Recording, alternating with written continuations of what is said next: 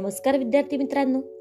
ऐकू आनंदे संस्कार गोष्टी या आपल्या उपक्रमात मी कस्तुरी कुलकर्णी तुम्हा सर्वांचं हार्दिक स्वागत करते. आपल्या या उपक्रमात आज आपण गोष्ट क्रमांक चारशे चौदा ऐकणार आहोत. बालमित्रांनो आजच्या गोष्टीचे नाव आहे सोन्याची कणसे. चला तर मग सुरू करूयात आजची गोष्ट. कोण्या एका गावामध्ये एक शेतकरी राहत होता. त्या शेतकऱ्याने आपल्या शेतात मक्याचे पीक घेतले होते. त्याच्या शेतातील मका डौलत होती. रानातील डौलदार मका पहाटेच्या थंड वाऱ्यावर झुलत होती. त्या दिवशीही बळीराजा म्हणजे तो शेतकरी रानात येऊन पोहोचला. बळीराजाच्या घामातून उभी झालेली ही सुंदर कणसे पाहून देव मोहित झाला नसता तर नवलच मित्रांनो. त्याप्रमाणे क्षणार्धात देव प्रकट झाला आणि म्हणाला बळीराजा तुझ्या प्रयत्नांवर तुझ्या कष्टावर मी प्रसन्न झालो आहे. माझ्या वरदानाने शेतातील सर्व कणसे आता सोन्याची होतील. त्यातलं हवं ते कणीस तू घेतलंस की बाकीची कणसे पूर्ववत होतील. सोन्याचं कणीस तुझं होईल. मात्र जर तू कणीस न घेता रानाच्या बाहेर आलास तर तुला देखील सोन्याचं कणीस मिळणार नाही.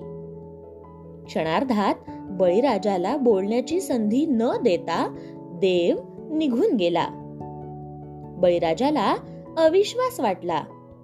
पण उन्ह वर चढली तस त्याचं शेत चमकू लागलं. बावन कशी सोन्याची कणस टपोऱ्या दाण्यांनी भरून गेली होती. बळीराजाने शेतातून चालायला सुरुवात केली.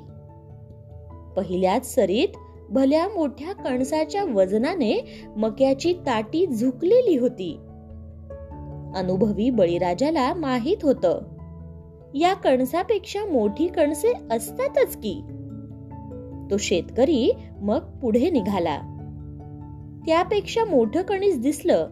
मात्र शेतकऱ्याचा अनुभव पुन्हा बोलला. यापेक्षा मोठी कणसे असतातच की. बळीराजाने पायपीट चालूच ठेवली. मोठी मोठी कणसे येत गेली. बळीराजाचं मन मात्र धजावतच नव्हतं. त्याला सारखं वाटत होतं. यापेक्षा मोठा कणीस असेलच की. त्याच्या पायांना गोळे आले. ऊन तापू लागलं. पोटातही आग पडली. तरीही मोठ कणीस बळीराजाला बोलावतच होत. नकळतपणे संपूर्ण रान तुडवून बळीराजाने शेताच्या बाहेर पाऊल टाकलं. आणि आणि त्याची चूक त्याच्या ध्यानात आली. त्याने पटकन मागे वळून पाहिलं. तर सगळी कणसं पूर्ववत झाली होती. हे पाहून बळीराजाला फार वाईट वाटले आणि त्याला भोवळ आली. गोष्ट इथे संपली. कशी वाटली गोष्ट मित्रांनो? आवडली ना? मग या गोष्टीवरून आपल्याला एक बोध होतो बघा.